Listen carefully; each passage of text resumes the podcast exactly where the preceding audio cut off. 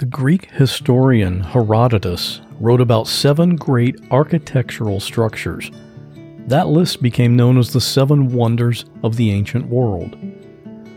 Of those seven achievements, four were destroyed by earthquake, two were destroyed by fire. Only one is still standing the Great Pyramid of Giza in Egypt. This pyramid today has a height of 450 feet or 137 meters. It was the tallest structure in the world for over 3,800 years. And now it's a popular tourist destination. People from all over the world will travel to Cairo and stand next to this enormous structure and just wonder about all the manpower and materials and work that went into creating it. And there are others, like today's guest, Alex, who look at the Great Pyramid and think, I'd like to climb to the top of that pyramid. And Alex came up with a plan to do just that. What he didn't plan on was getting caught. Real people in unreal situations. There is a girl hanging by her broken leg from the telephone wire. And I called 911 and I said, I found a baby. I turned around. I see a gun pointed at me close enough I could touch it. She would hold our heads underwater all the time. He levels the gun, pulls the trigger, and I go down. Her eyes were full of tears. She didn't want to leave us. My hair catches on fire. I swear to God, this is this image is burned in my head for the rest of my life. I'm Scott Johnson, and this is What Was That Like?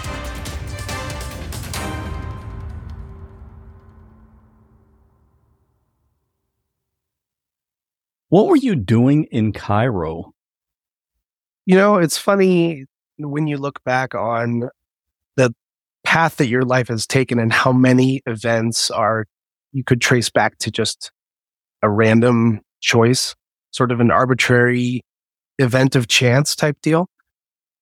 When I entered college, I had to pick a foreign language. And I kind of had done like the French thing in high school and I wanted something a little different.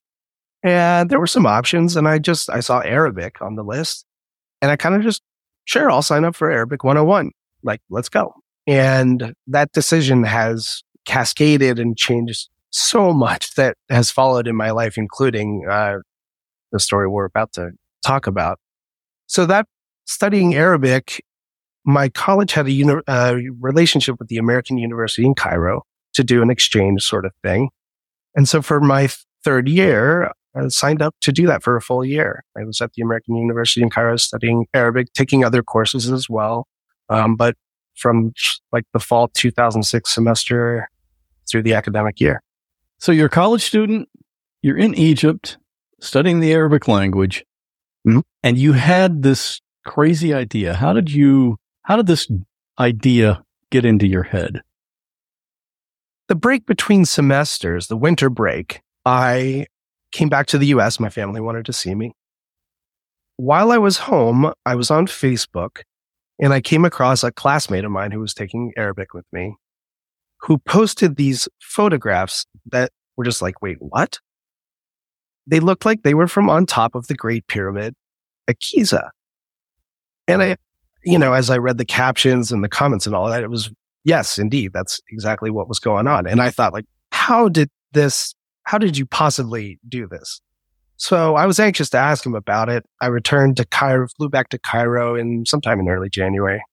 And when I saw him, I was like, dude, we need to have a conversation. How was that really on top of the pyramid?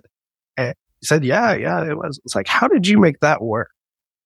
You know, he told me, you know, that he went late at night to he and a friend to sort of the site, the monument site, gave a guard a hundred pounds, which at the time was about US twenty dollars, just to let him enter the park. And the guy, you know, let him let him through. This is very believable. Like uh, bribery, is bribery, greasing palms is an effective way to get things done more efficiently in Egypt and across the Middle East. Uh, so because like one third of Egyptians live on less than two dollars a day. So 20 bucks in, in, you know, someone's pocket is a big deal. So I was like, really? Wow. That's, that easy, huh? And he said, yeah. So that put the idea in my head, especially because I had been an avid rock climber since I was about I think, 13 or so. So clearly I wanted to climb this. This, you know, this makes me think of something that parents say. If your friend jumped off the Brooklyn Bridge, would you do it too? Apparently you would. Well, uh, it's a fair point. Um, you know, I was 20 at the time and there were all kinds of decisions that I made when I was 20 that I would neither repeat nor endorse now. So, you know, not fully developed brains and, and whatnot. Uh, it just sounded really cool. It do, I'll give you that. It does sound cool. Yeah. So you were an avid rock climber, you said already, and you had a rock climbing friend, Ryan. How did you guys meet? Yes, he became my best friend. We met at our local climbing gym uh, in Cincinnati, Ohio, where I'm from. When we first met each other, we didn't like each other at all. And then became just the closest of friends, spent all our time together. You know, so close. So we had such a close friendship that uh, I was going to turn 21 in March of 2007. And sort of as a birthday present, he, I think he was in college in Massachusetts at the time, booked a, booked a ticket to come see me in Cairo. And we were going to hang out for a week. Yeah. So anyway, we, we met at the climbing gym and we were climbing partners, sort of, you know, there's a climber, there's a belayer, right down managing the ropes and all that. And so people typically climb in like partnerships. And that's the kind of relationships that we had. So it seems like a climbing partner coming to visit you, mm-hmm. and you had this crazy idea of mm-hmm. climbing the pyramid. Like it's like all the details are sort of coming together. You wanted him to come go with you, obviously. Yeah, yeah, yeah, yeah. How did you bring him into this? Kind of as a surprise and kind of because I wasn't so sure yet myself. I mean, I, I knew I really wanted to do it, but it's, eh, you know, was nervous about doing that. Of course, because it's, I mean, this is highly illegal. Yeah, yeah, yeah, yeah, yes. so, you know, I was really thinking hard about it and I didn't want him to be you know, super jazzed about the idea and then find myself sort of thinking, oh, um, maybe this isn't such a good idea. So I waited until he was in Cairo and he was totally in. He was like, this, that's amazing. That's it. Like, let, we should do this. he was there for almost a week before you even told him, right? Yeah. I mean, I, I, if I recall, it was sort of like the climb happened on his penultimate night in Cairo I think I told him maybe the day before that. So three days before he was to depart, probably in the morning, because I kind of had to, I mean, he had questions, you know, it was sort of was like, wait a minute. Yeah. So I sort of was immersing my, I had studied Arabic for a couple of years in the culture. He's coming into this totally blind. So he definitely had some questions, but then he was in. But this climb isn't like typical climbing the side of a mountain. It, this is do you need to take equipment or ropes or for the for the pyramid? No, no, no, no. I mean, because it's at an angle, you don't ninety degrees. What is the angle of that you that you'd be climbing? I don't know. Actually, it's a really good question, but it's not quite what you described.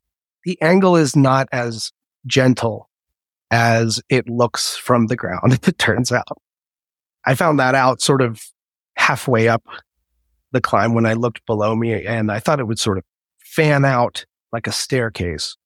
And it, it yeah, you're, if you fall, you're going to probably maybe like skipping a stone across a pond. You might hit a few of the, but you're, you're going straight to the ground. You planned it obviously at night just for less visibility. Yes. What happened? You guys started by drinking a lot of coffee. Egyptians might get mad at me for saying this, but you know, Tur- what you think of as Turkish coffee, right? Heavy grounds, toward the bottom. It's very, very strong, typically with a lot of sugar. So yes, we were certainly pounding that to make sure that we would be awake even just to get there. And then also the energy for the climb. As if the adrenaline wouldn't do the trick. There was that, but you know, yeah, that was a nervous energy that sort of, but the coffee helps certainly. What time do you leave to set out uh, to head toward the pyramid? I would say it had to be between like 1 and 3 a.m something like that to hail a taxi. And Cairo is a city of 18 million people. I mean, there's stuff going on all night long. So you can e- very easily find uh, a taxi, but you can't really just hail the taxi and say, like, take me to the pyramids. It's going to raise an eyebrow, right? So it was sort of, I just, we hailed a taxi and I gave the location to be, there's kind of a, like a area outside the main gate. It's actually a Pizza Hut that has probably one of the best views of the, of the monument site from, from a Pizza Hut that's there. So I, I sort of gave that as a location and just had him drop us off there near the main ticket booths of the, the pyramids. It almost seems like you're overly cautious. Like, what's the taxi driver going to say? Is he going to call the police? Like, these guys wanted to go to the pyramids at 3 a.m. Something's up. Right, which which does I mean, which of course is absurd and wouldn't defend like he doesn't care. Like he just wants his fare, right? And so I think you're onto something there that it was indicative of the not anxiety, but like the nervousness around like not wanting to screw this up. Getting into legal trouble in, you know, a, a foreign country doesn't sound like a lot. I mean, they have a whole show about it, right? What's it called? Locked We've up. all seen Locked Up Abroad. Right. It's so, you know, it's um not usually on people's bucket lists. So yeah, there probably were some steps that we took that were overly cautious, but better safe than sorry type deal. There are multiple pyramids at this location. Why why did you choose this particular one? Well, I guess I can think of three reasons. One, it's the it's the one that my friend, my classmate did. So I knew like if there were other factors that made him decide on that, whatever, I knew that that one was doable because I know someone who did it.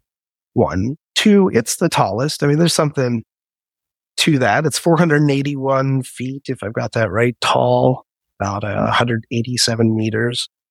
And so, you know, if you're going to climb a pyramid, you might as well climb the tallest one. And probably most importantly is its peak. The smaller of the two is a true complete pyramid that has like a pointed, you know, top for reasons that I don't know. The larger of the two does not. It's missing sort of the top couple percent of, of, of the stones. And there's a flat landing or kind of a platform up there. So you could actually summit and like hang out. Yeah, that's a big advantage for sure. Yes. I mean, yeah. So you get there and you start to starting to survey how to get in. Yeah, kind of like just checking the area out for because like we don't we don't know what we're doing. I got as much advice from my classmate as I could, but when you're actually in there, it's kind of like, well, what what do you do? So we're walking around. Uh, there is a at the time there is a uh, there was a perimeter fence, but the security was so poor that it that stretches the definition of both perimeter and fence to call it that. And we did find a gap that was away from the main entry, uh, the main entrance. You know, not like a gaping hole, but it was obvious that it would be fairly easy to get through. And so we thought, we'll just give that a try. So we did. Well, that area was guarded. Out pops a guard and sort of, whoa, whoa, whoa, whoa, stop. And I was pretty nervous at this point. I mean, I had done the sort of the bribery thing, tipping with, let's call it tipping, um, for sort of casual things.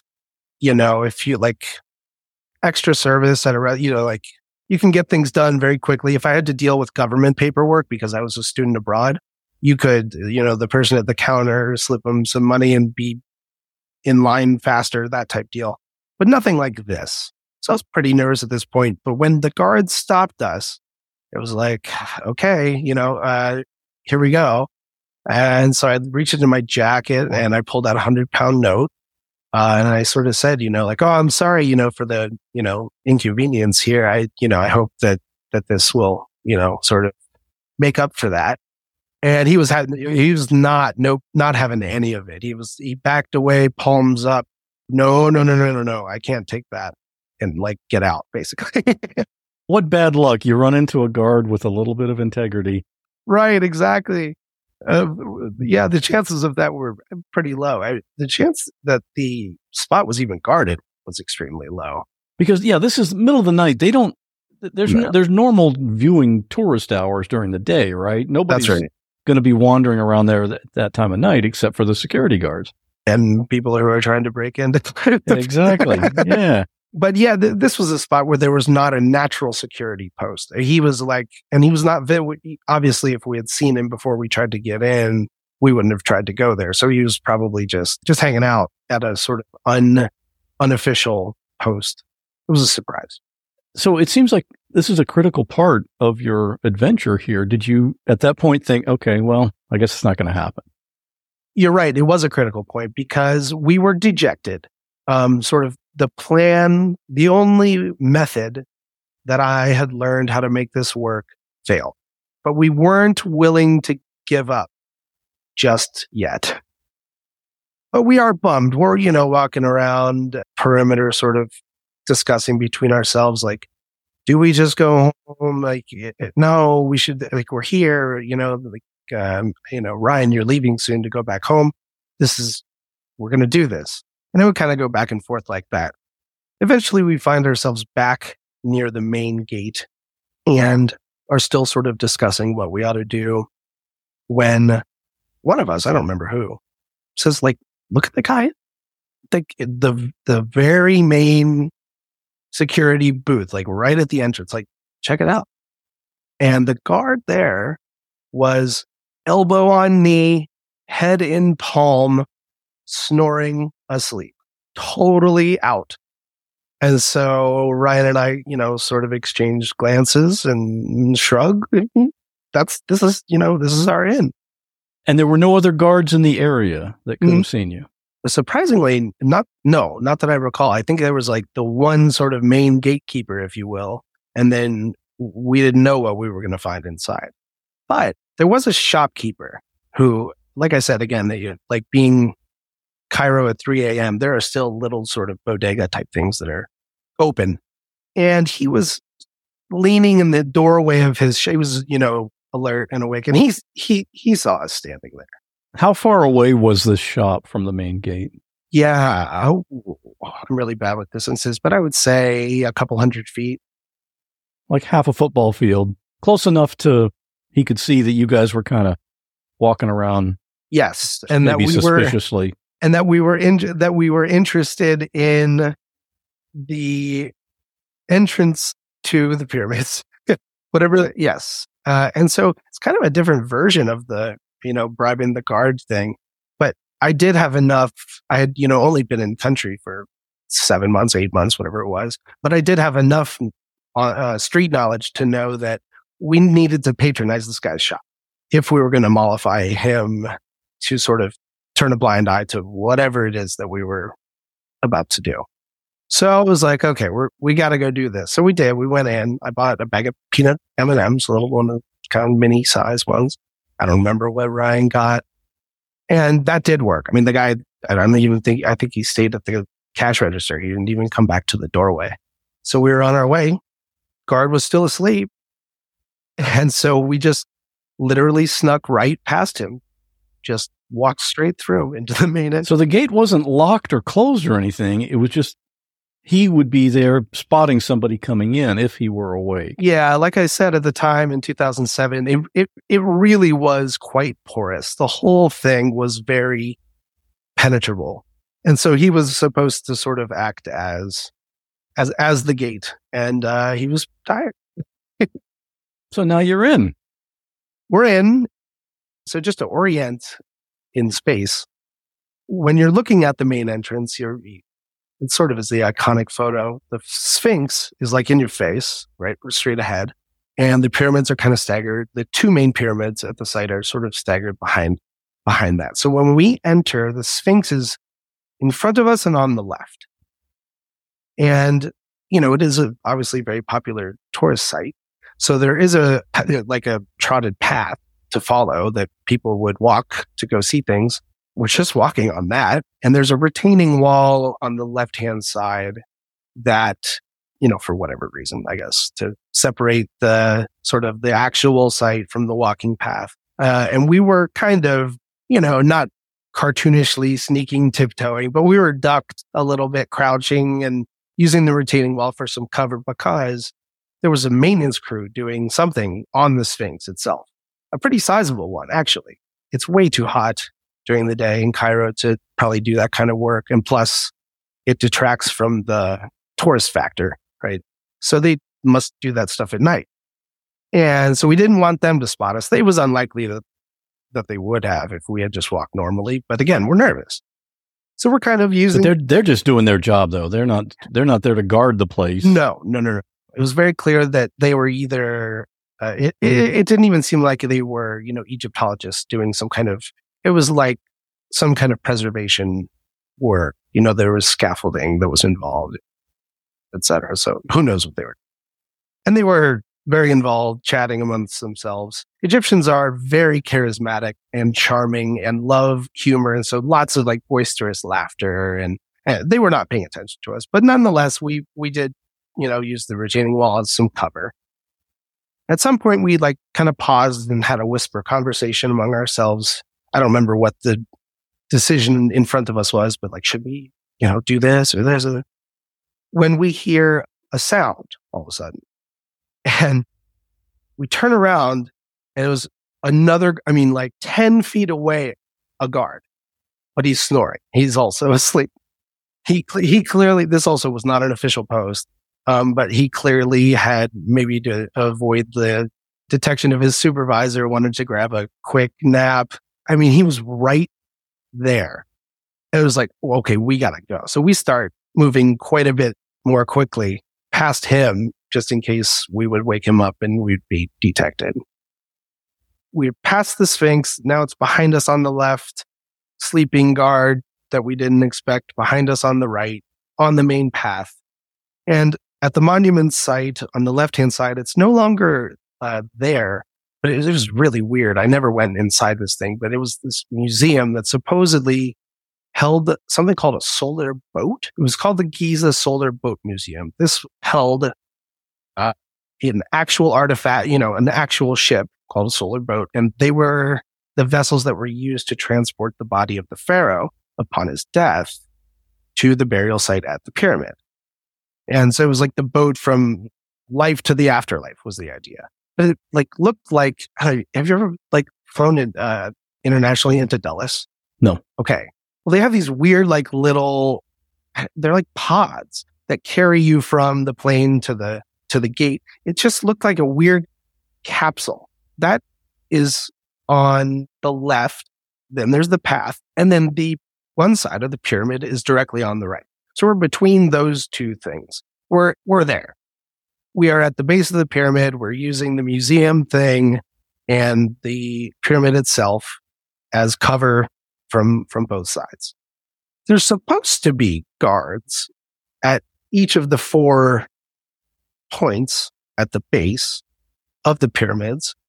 But we noticed that on the far side, away from us, there was a sort of a makeshift campfire going and they were gathered around that and talking amongst themselves.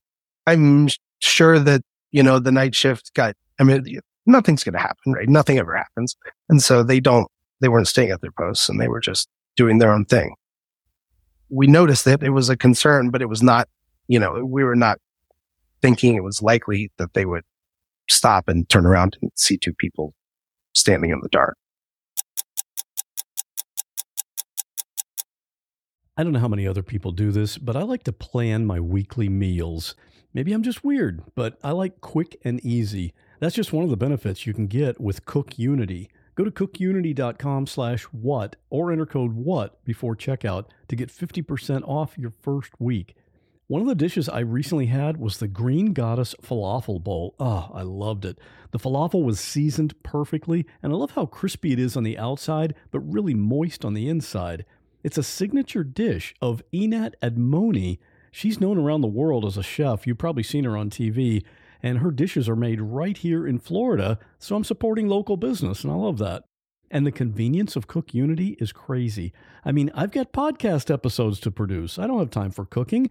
These meals are delivered fully cooked. So when it's time to eat, I pick a meal based on my mood for that day. I heat it for a few minutes and enjoy. The menus are updated every week, so there's always something new to try. You can choose from over 350 meals based on your dietary needs or taste preferences, or go wild and have Cook Unity pick for you because every meal is just amazing. Make the best meal plan ever with the convenience, chef level quality, and endless variety of Cook Unity. Go to cookunity.com slash what or enter code WHAT before checkout for 50% off your first week. That's 50% off your first week by using code WHAT or going to cookunity.com slash what. Something I've been recently making a deliberate effort with is to read more. There are lots of books I want to read, and I try to read every day, even if it's just a few pages. That little bit each day adds up, and it can make a big difference. It's like taking care of your gut. Even though it's not big, it supports the health of your whole body. Seeds DS01 Daily Synbiotic benefits not just your gut and your heart, which aren't outwardly visible, but your skin too, which you can see. Every morning it's the same thing two capsules of Seed DS01. And sometimes I wonder is it normal to feel this great? It helps support digestive health with optimal gut bacteria levels. And thankfully, that's all backed up by science, and all the supporting data is on their website. If you're trying to avoid sugar, soy, peanuts, or gluten, you're good to go. And I was reading the literature and I thought, you had me at vegan because it's that too. And if you have kids, DS01 is the first multi strain synbiotic shown to be tolerable and health promoting in a cohort of children aged 3 to 17. And you can use this promo code to give it a try. Trust your gut with Seeds DS01 Daily Synbiotic. Go to seed.com slash what and use code 25what to get 25% off your first month. That's 25% off your first month of Seeds DS01 Daily Synbiotic at seed.com slash what, code 25what. February is a month where there's a lot of sandstorms. Um, and also for some reason, it's a month where people, uh, burn a lot of trash and they do that at night and that kind of warms it up. But in, this is in, you know, maybe the third week of March. I don't really remember. I had a jacket on, but Ryan didn't. He just, yeah, he just had a t-shirt on. So it must have not been that cold. And once you start climbing, you're going to be warm anyway. That's true. Yes. Yeah. But this was a pivotal moment here. I mean, we're standing at the base and I'd be curious to know if Ryan would agree with this. Um, but if he had at that point said, this is not a good idea, man. Let's like, let's just get out of here. I would have said, yep, you're right. Let's go. you know, uh, uh, we'll be on our way.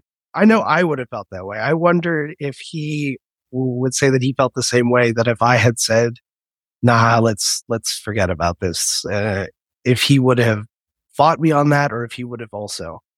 Well, but, but that's not the way it went anyway. You know, it ended up going where I looked at him and I said, well, I guess we better start climbing. And Ryan looked back at me and he said, yeah, I guess we should. And he started off, off he goes.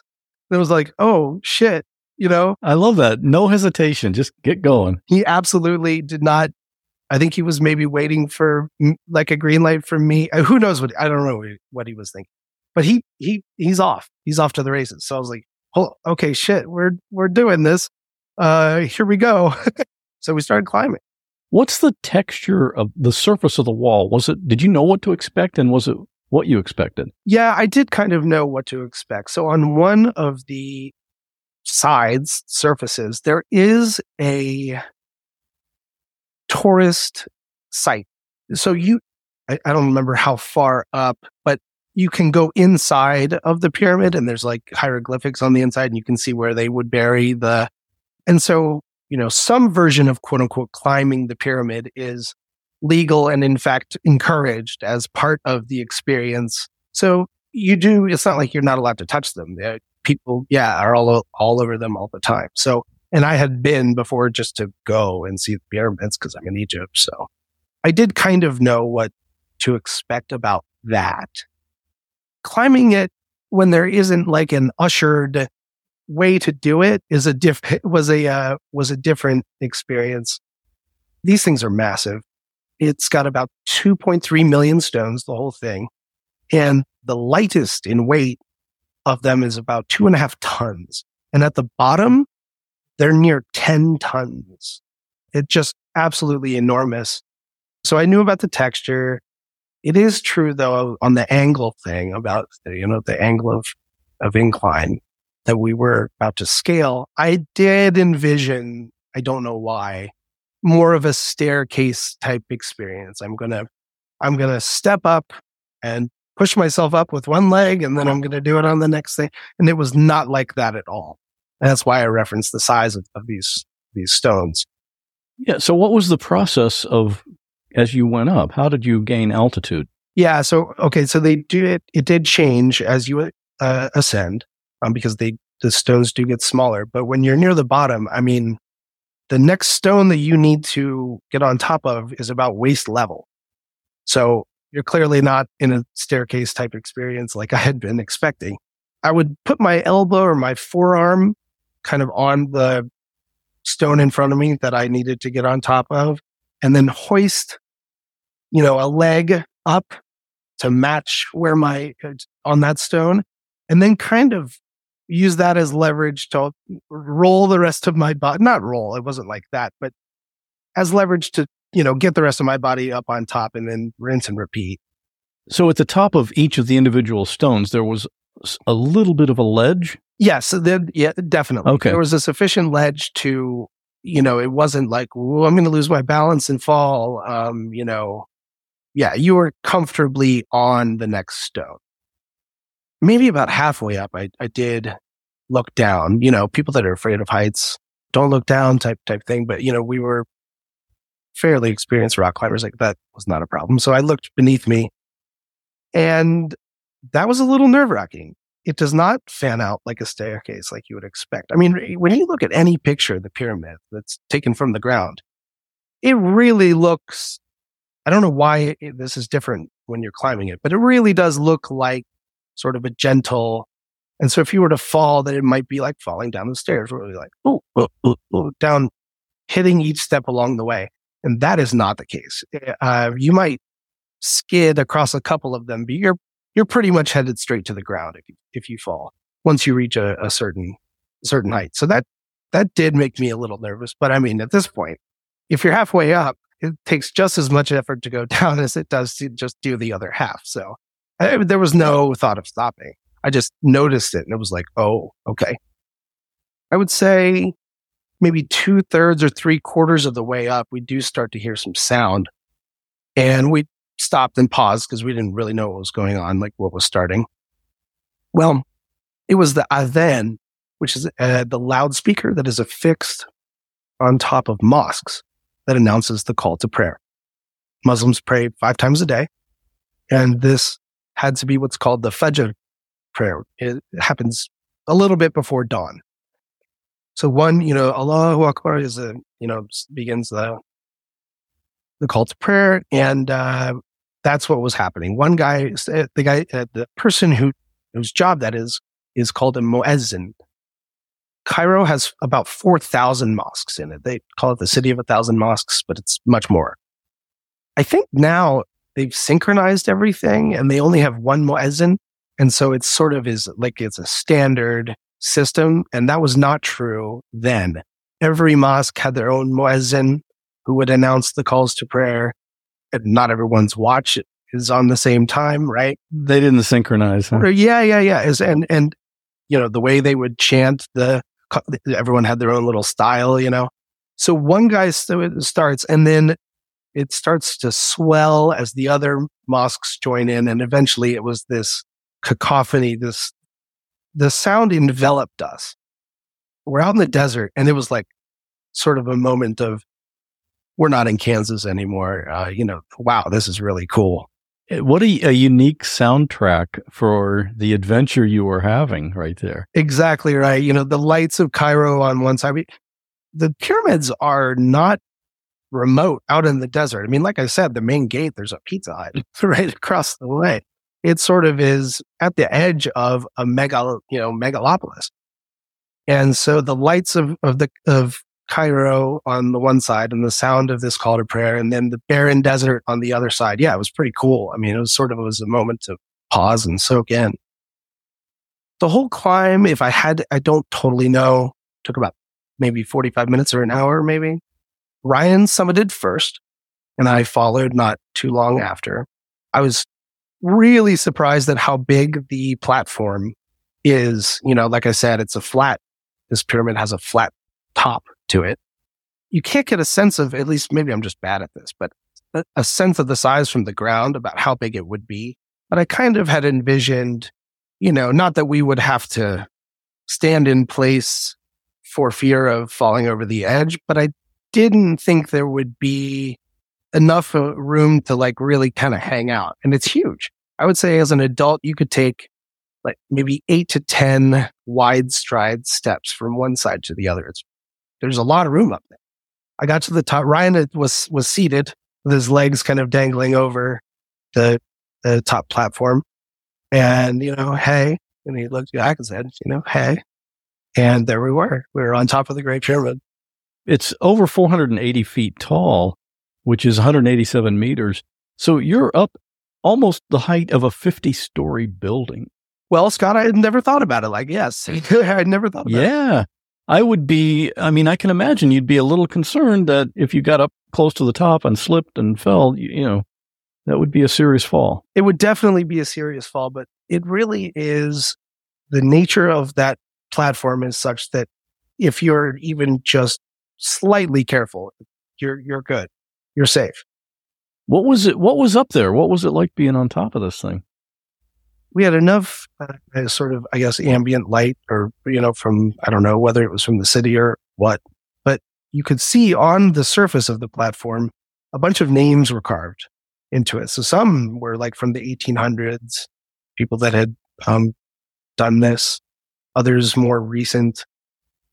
I think I read somewhere afterward that in the 70s, this was a very popular thing to do someone had left up there in order to continue this tradition, like a Swiss Army knife. And it wasn't, I don't remember how, I'd have to ask Ryan, but it sort of said on, on the knife itself, on the plastic sort of red surface of a big Swiss Army knife, you know, welcome to the club. Use this to carve your name into the top of the pyramid. We didn't, we are not interested in defacing the, the monument. And so Ryan pocketed the pocket knife And to my, I, I don't know, but to my knowledge, I, I, would imagine he still has it to this day. That's quite a memento. I ate my peanut M&Ms, you know, and we're just sort of looking, hanging, I mean, we're just hanging out, uh, looking out over the city's lights and, uh, walking around and taking a few selfies. Uh, well, Ryan, like I said, was really into, um, analog photography, darkroom, was really into the whole process. And so, you know, the whole trip he had been very interested in achieving or obtaining quality photographs that he could develop then back in the, in the US. I had a little, it was called a PowerShot. It was a Canon, you know, simple little thing, but it did have a timer. The platform has this, like, it looks like an antenna almost. It's like a wooden structure that it mimics the completion of the actual pyramid shape. And I don't remember exactly how, but you were able to place a camera uh, somewhere such that you could then do a timer and have a have a picture taken.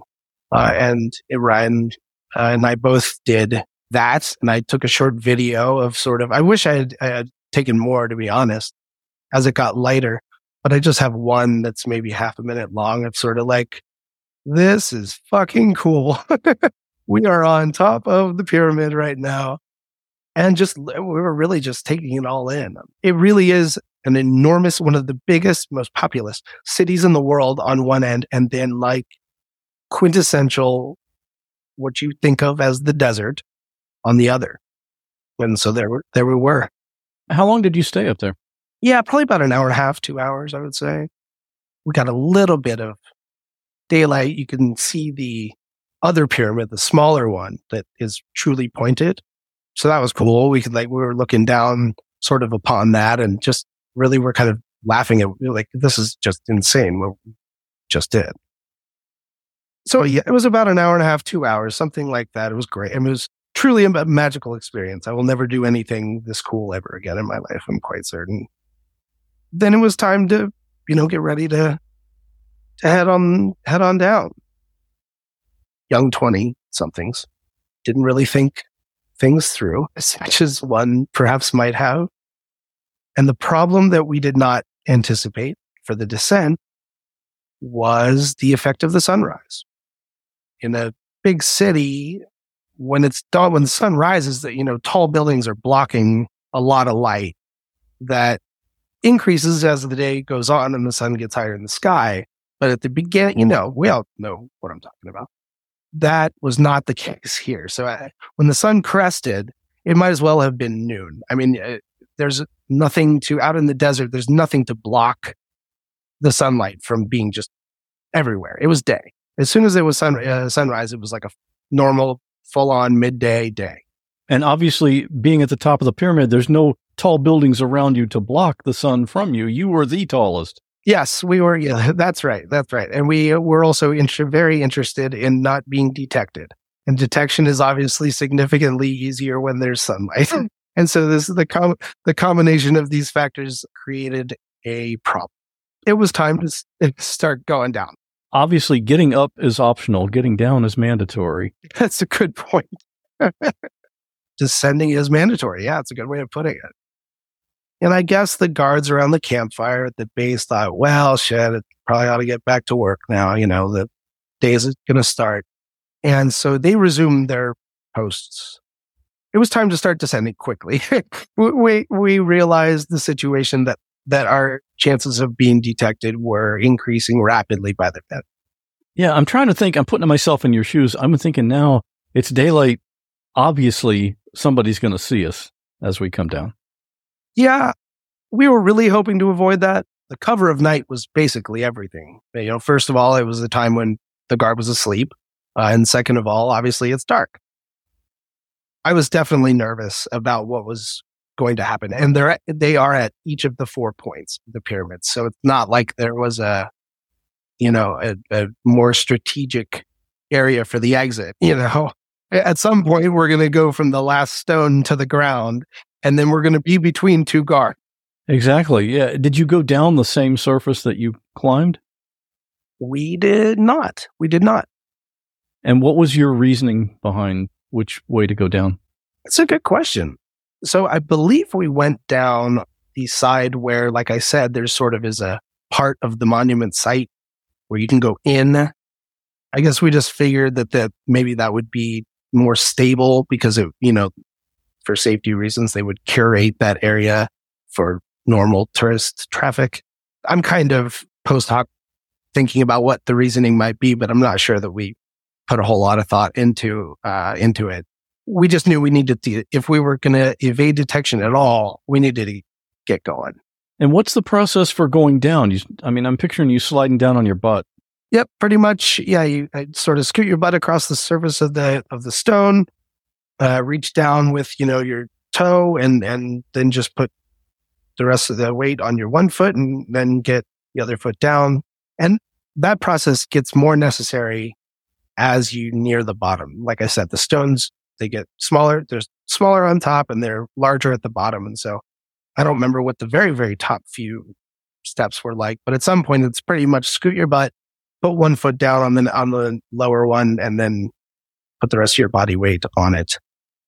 And about a third of the way down, sure enough, I guess a uh, guard looking upward for whatever reason, we we we, we were spotted.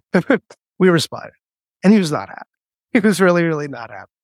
He sort of was down, down, down, you know, pointing forcefully, like get down here so we picked up the pace even more and i'm very nervous i'm very nervous at this point i really don't know why i don't know how i thought that this was not going to be the outcome i mean i guess we needed to leave i should have asked my classmate about a safe descent Yeah, the exit strategy. That would have been a good thing to get from him. Yeah. it really would have been i was taken in by the romance of the barricades of of just doing the climb itself didn't really think about the rest of it so I, my, you know, my heart is racing now. I, I, I realize we're in trouble, and quite frankly, I don't know what kind of trouble it's going to be. And Ryan is very scared. As we're as we're scooting along, he sort of turns to me and says, "How do you say I'm sorry in Arabic?" And I told him, and he like his voice trembling. Uh, he he totally butchered it when he got down, but he but he tried.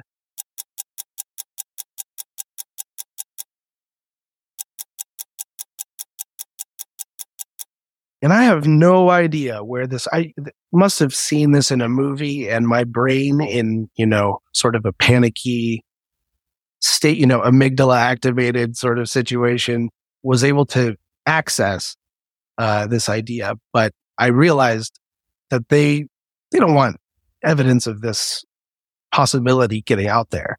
And so they're probably going to take our cameras and get rid of our photos. And I said, Hey, Ryan, switch out uh, your film that you took pictures with, put in a blank. And I, am going to switch out my memory card and put in a blank one. And so we did, we did that. That was sort of as we were descending. And of course, the other guards now from the three posts have all gathered around the one that spotted us to sort of handle the situation. If they were to seize uh, my memory card, they would be seizing a blank. And likewise with his roll of camera film. When we get to the bottom, Ryan says he's sorry. I took a different approach, sort of very overly confident, trying to do the whole Egyptian charm, charisma thing. And just sort of, I offered the guy, was, Hey, do you want a cigar? Do you want a cigarette? And he just was, he was like, no, you know, I don't want a cigarette. I'm angry. he was like, you are in trouble. So when I was kind of, Hey, good morning, you know, uh, uh, isn't it a beautiful, you know, trying to play this down a bit. And that was not effective at all. Well, the fact that you were already up there, it obviously it made them look foolish because somehow you had gotten past them. Well, that factors that factors into uh, what eventually happens because that's exactly that's exactly right. It probably was a bit of that. They're thinking, great, now we have this whole process that we're going to have to go through, um, and they were they were unhappy, and they sort of ushered us to a like a security booth. I think it was near that weird museum thing. I don't know, six people or so could fit inside the booth. They had to sit on a bench and they were discussing among themselves sort of what to do. Sure enough, they did. Of course, one of the first things they did, they seized the cameras and they grabbed a blank memory card and they seized Ryan's camera and they seized a blank roll of film. And did you try to fake disappointment that, oh no, there goes our pictures?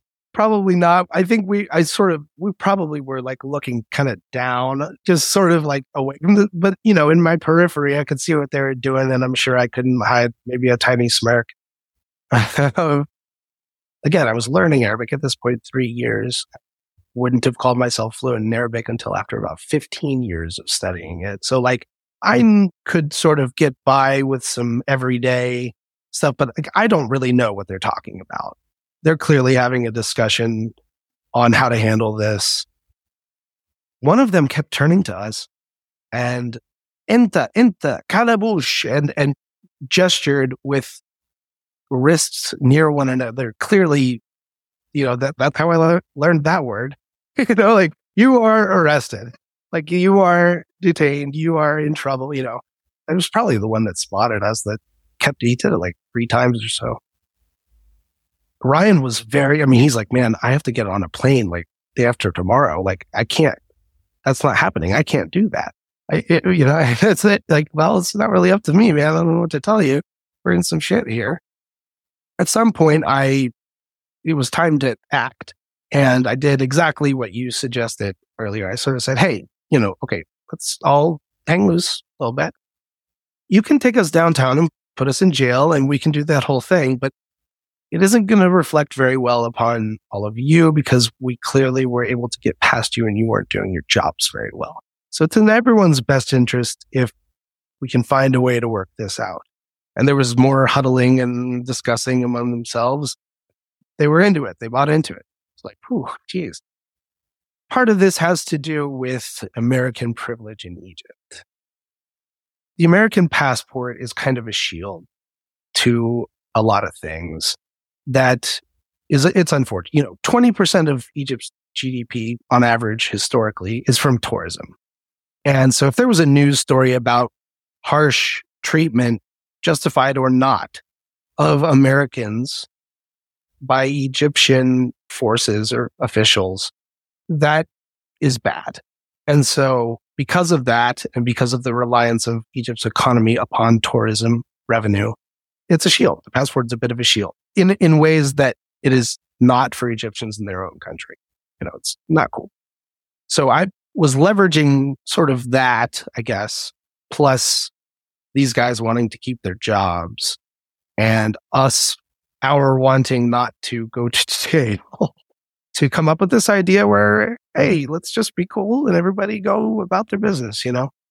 So one says, you know, come with me. And, and so we follow him and he ushered us over to this, like, I guess I'll call it a holding cell because that's, that's at least the function it was playing right now.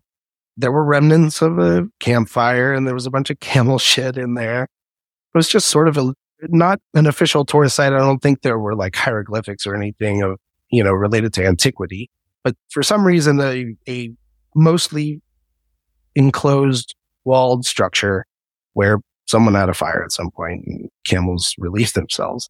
And he told us, just wait, do not move from in here.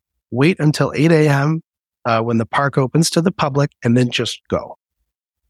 That's pretty much what we did. I think we, we probably had to sit in there for maybe another hour and a half or so. Or I, there are photos of, of us sitting in that thing too. Ryan actually looked pretty alert, but like my eyes are, I'm tired, you know, this was a, a pretty exhausting experience. You know, I'm kind of like looking like I'm about to go to sleep. Aside from the physical part of the climb, I mean, this, it's got to be mentally exhausting to, yes. you know, to almost get caught and then actually get caught. And yes, and I felt a sense of responsibility and sort of throughout the whole trip, frankly, when he was there, because objectively, uh, when I look back on it, upon reflection, I didn't know shit. But I was the more, I was the host, you know, and he was the guest. And it's like, hey, you're doing this Arabic Egypt thing.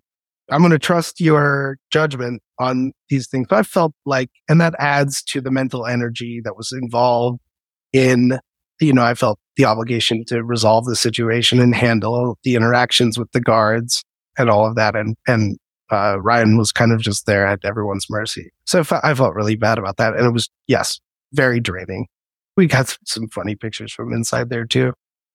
So that's what we did at eight o'clock.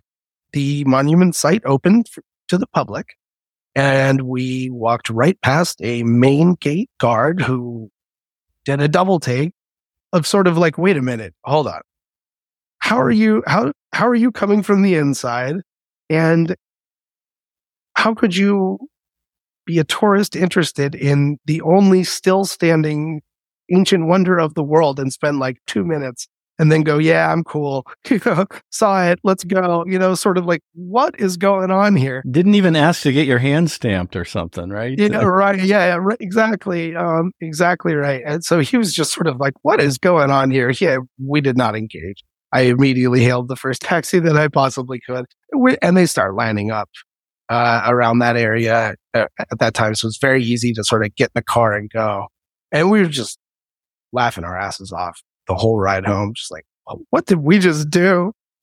That was when the, like the good adrenaline like kicked back in, you know, and we're sort of, we're, we're safe. We're in safety. We even got to keep our pictures. We accomplished our goal and it was wild. Best outcome you could have hoped for. Oh, absolutely. Well, or not being detected. That, that'd be the only thing I would add. Yeah, right. But given the detection, certainly the best outcome that could have happened.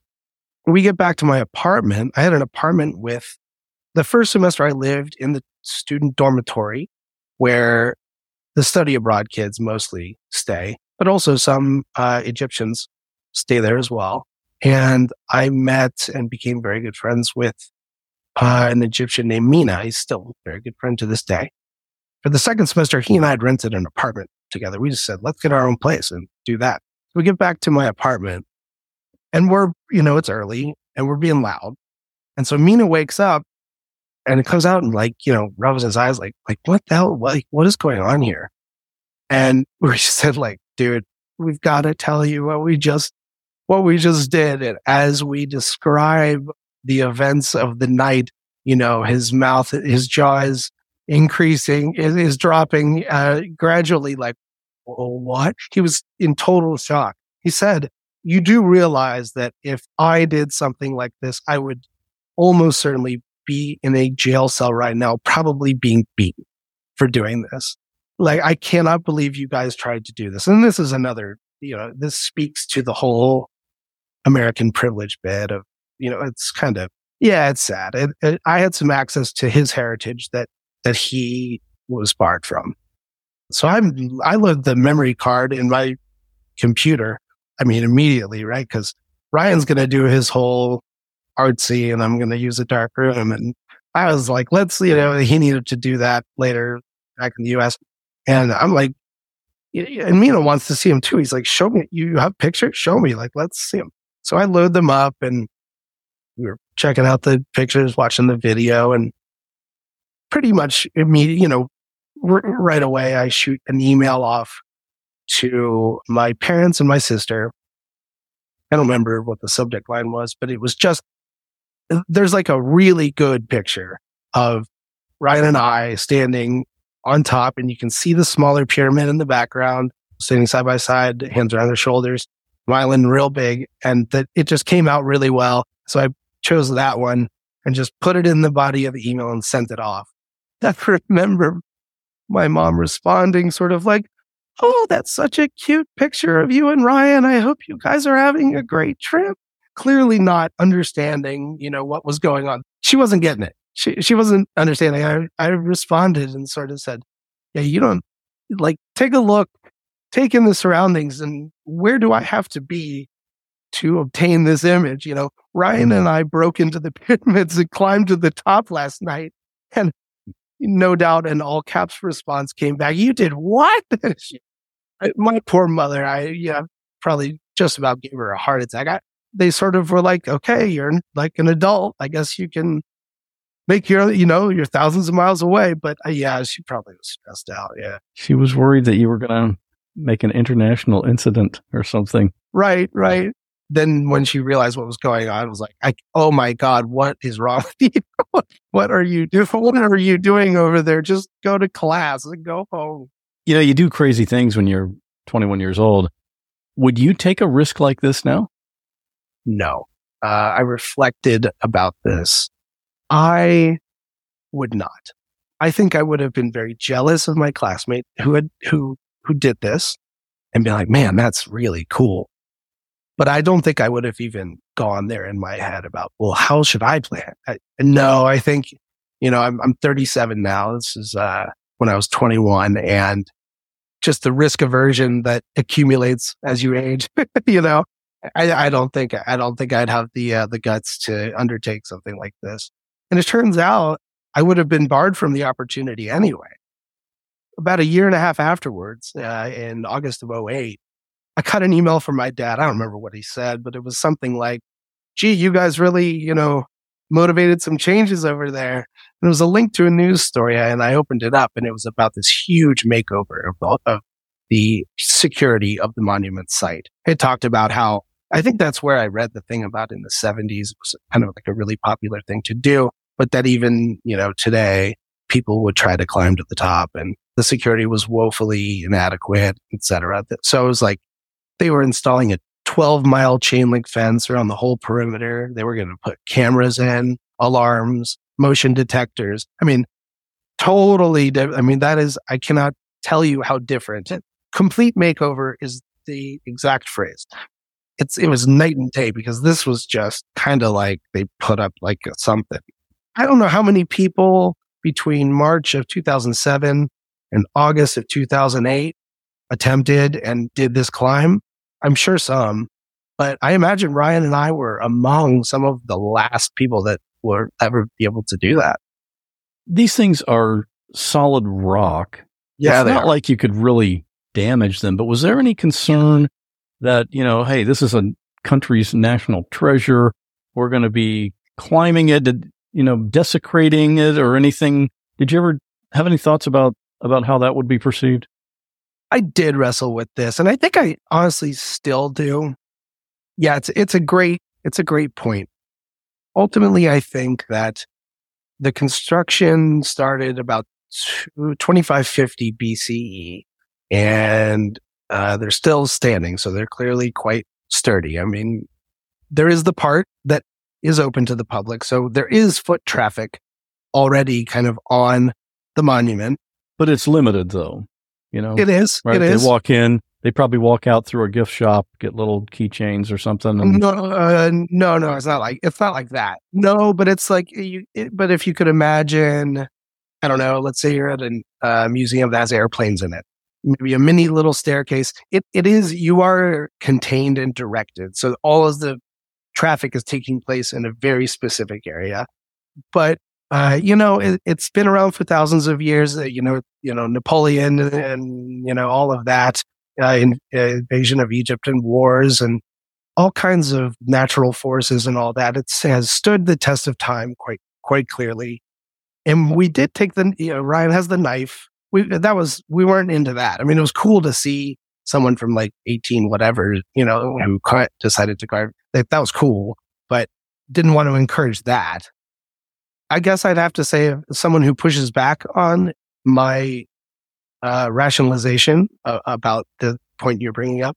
If someone really pushed back and said, like, yeah, but come on, you know, like you're not supposed to do this, just like you're not supposed to use flash photography on the Mona Lisa or whatever, you know, little by little, it's going to cause. I probably would have to capitulate at some point if someone really stood their ground about that, but it doesn't keep me up at night, you know. Yeah, if it's if they're still okay after what four thousand years, right? Uh, you know, a couple of U.S. college students aren't going to destroy them, and and it sounds like they've got it blocked off because it's not going to happen anymore anyway. Yes, no, it's not. Like I, I when I read the security overall, I was like, oh, whoa, yeah, no one is. Get, I mean, unless you came up with a sufficient bribe. I mean, now it would be totally reliant on unethical security guards to get. And even then, I guess the cameras would capture it, and I'm sure that people reviewed the footage and all that. That's funny. Your whole plan was hin- hinging on this bribery thing, and that completely failed. totally failed. Can't believe it. Still can't believe it. I mean, you're not allowed. So, like at another uh, site, a major, major tourist site, uh, you're not allowed to take any photographs of the inside of the temple because, frankly, they want you to buy the postcards or the, you know, the the official images, right? Because that's another source of revenue. But um, very easily you could circumvent that you know, the, the odds of this plan working were actually quite good. And you're right. It, it, like we ran into the one guard, I guess, who was uninterested in money or who just had, had integrity and character. So that was, that was unlikely. The, whole, this whole thing was unlikely. If people want to contact you, how should they get in touch with you? If they have questions or if they're planning their own escapade up the side of the pyramid, I, I would be happy to assist. Yeah, uh, by email is good. Well, and also I'm on Twitter. I'm sort of off most other social media platforms, but we can list those, I guess. There's, um, Yeah, that's easy enough. And uh, and obviously we're gonna on the uh, show note in the show notes for this episode, we'll have the pictures that you took from oh, great, cool, the top, so people can see that and uh, pretty cool. it's I, like I said, it is as sort of you know if there's ever I don't know you start a new job and there's like a team building, you know, sort of like what's an uh, interesting. I mean, it's my automatic go. I'll ne- I'll never do anything as cool as that ever in my. I'm positive of it. If you'd like to see a full transcript of this episode, as well as pictures of Alex and Ryan on top of the pyramid, you can get all of that in the show notes for this episode at whatwasthatlike.com slash 137. If you enjoyed this episode and you like hearing stories of people trying to do something without getting caught, you might enjoy my conversation with Emily from episode 79. She was trying to get through airport security, and under her dress was a large volume of cocaine. We just have to ask you a couple questions, a couple further questions. And I was like, okay. And they're like, do you have any drugs in your suitcase? And I was like, no, which I didn't. And they're like, okay, well, just to check, like, we're going to go, we're going to send it through this x ray and then we're going to scan it. And so they scanned it with like an ion scanner and it came up clean. And I could kind of breathe a little bit, but I still couldn't look him in, I couldn't look him in the face. I just couldn't, you know? And then he asked me, okay, well, Miss O'Brien, we're actually going to have to do a, a body search. And he's like, is there anything that you want to say before we do that? Do you, do you have drugs on you right now? And then I stared at the floor and my ears were ringing so loud, so loud. And it took me so long to answer that I had they had to ask me again. And that's when I looked up at him straight in the eye and I said yes. That's episode 79 titled Emily Was Caught as a Drug Mule. I have to tell you, I continue to be totally amazed at the conversations we have in the podcast listener Facebook group. Yeah, we talk about podcast episodes, but there's a whole lot more than that. Recently, I posted a question for the group. I asked, What's something you wish you could forget? And wow, some of the answers just blew me away. There were the funny ones, like one person who said, The last two seasons of Game of Thrones. But there were others telling stories of past abuse or losing a child or a grandchild, situations where it's easy to understand why you would want to forget those things. Just story after story from people who really just opened up and spilled their heart out. So far, there are over a hundred responses to that question. It just confirms the fact that you never know what someone has been through, and I just love being a part of all that. If you haven't yet joined us there, I hope you come over to whatwasthatlike.com slash Facebook and get in on those amazing discussions. Graphics for this episode were created by Bob Bretz. Full episode transcription was created by James Lai. And now, here we are at this week's listener story. You have a story? I'll bet you do. If you have something interesting you can tell in about 5 to 10 minutes, record it on your phone and email it to me at scott at whatwasthatlike.com. We end every episode with a listener story, so you might just hear your story right here. This week's story is about an undetected injury. Stay safe, and I'll see you in two weeks. Hey there, this is Maya. When I was 18, I was invited to go sledding. It was my boyfriend at the time, his aunt, uncle, cousin, and myself. My first slide down the hill, my sled, which was one of those saucer type sleds, it spun around, so I was sledding backwards. Could not see where I was going. I decided to just hang on and hold through. Um, I ended up hitting a tree very hard. Uh, when I came to, I was nowhere near a tree. I had bounced back from the force and landed several feet away with a broken neck. I did not know I had broke my neck, so I stood up and walked away. In fact, I was more concerned with my boyfriend's aunt because I thought I had hit her. Little did I know that any minute turn of my head or my body could paralyze me from the neck down. Out of all the odds, and th- throughout this whole experience, I was not paralyzed at all. And unfortunately, nine out of 10 people who experience the same type of neck fracture are paralyzed from the neck down. Luckily, I was convinced to go to the hospital to get checked out. If anything, I had a concussion. Whatever, sure, won't hurt things. While awaiting my x rays, I was getting in and out of bed to use the bathroom walk around with a broken neck. It's just crazy. And once the doctors found out that my C6 was fractured, I could not stop hearing the word miracle. Coming from the nurses, the doctors, my family members, it still echoes in my head today. From there, I was airlifted to a bigger hospital where I laid prostrate for six whole days awaiting my emergency surgery. It was brutal, to say the least. Now, 10 years later, I still have my cadaver bone, four screws, and a metal plate behind my throat, holding things together. and I can walk, dance, and run around as much as I want. I feel like the luckiest person alive, and I'm so thankful. A few interesting tidbits that I'd like to add from this experience. I'm going to brag for a second. So, this happened three months before graduating high school, and I still graduated in the top 10% with honors. And this is actually pretty funny. I never was a huge sweet person. I never really had a sweet tooth or anything until this happened.